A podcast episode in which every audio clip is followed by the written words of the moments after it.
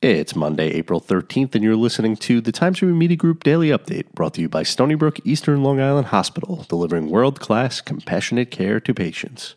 A high wind warning is in effect until 8 p.m. tonight, as gusts are expected to reach up to 65 miles per hour here on the North Fork. Expect thunderstorms and heavy rainfall throughout the day.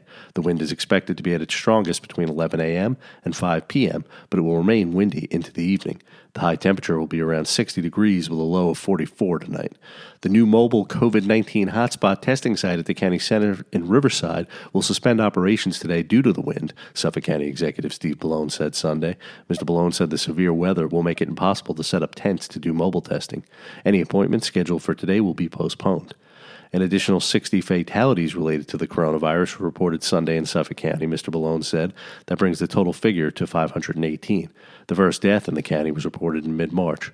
More than 21,000 people in the county have now tested positive for the coronavirus, and Mr. Bellone said there are some good signs emerging in the numbers.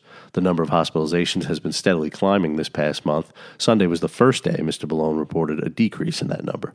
Total hospitalizations decreased by 44 compared to one day earlier, bringing the current number to 1,614. Stony Brook Medicine and Northwell Health are both seeking people who have recovered from COVID 19 to donate plasma to help treat hospitalized patients and toward investigating antibody tests. Northwell Health announced it had joined the Convalescent Plasma Network formed by Mayo Clinic to investigate antibody tests and therapy. Recovered patients wishing to participate will be directed to a New York Blood Center site for donation, and patients at Northwell Health hospitals will begin receiving treatments in a few short weeks.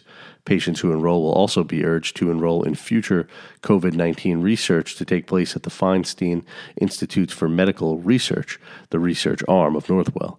Recovered COVID 19 patients have antibodies to the virus within their blood. A one hour process separates the plasma, where the antibody resides, and the blood.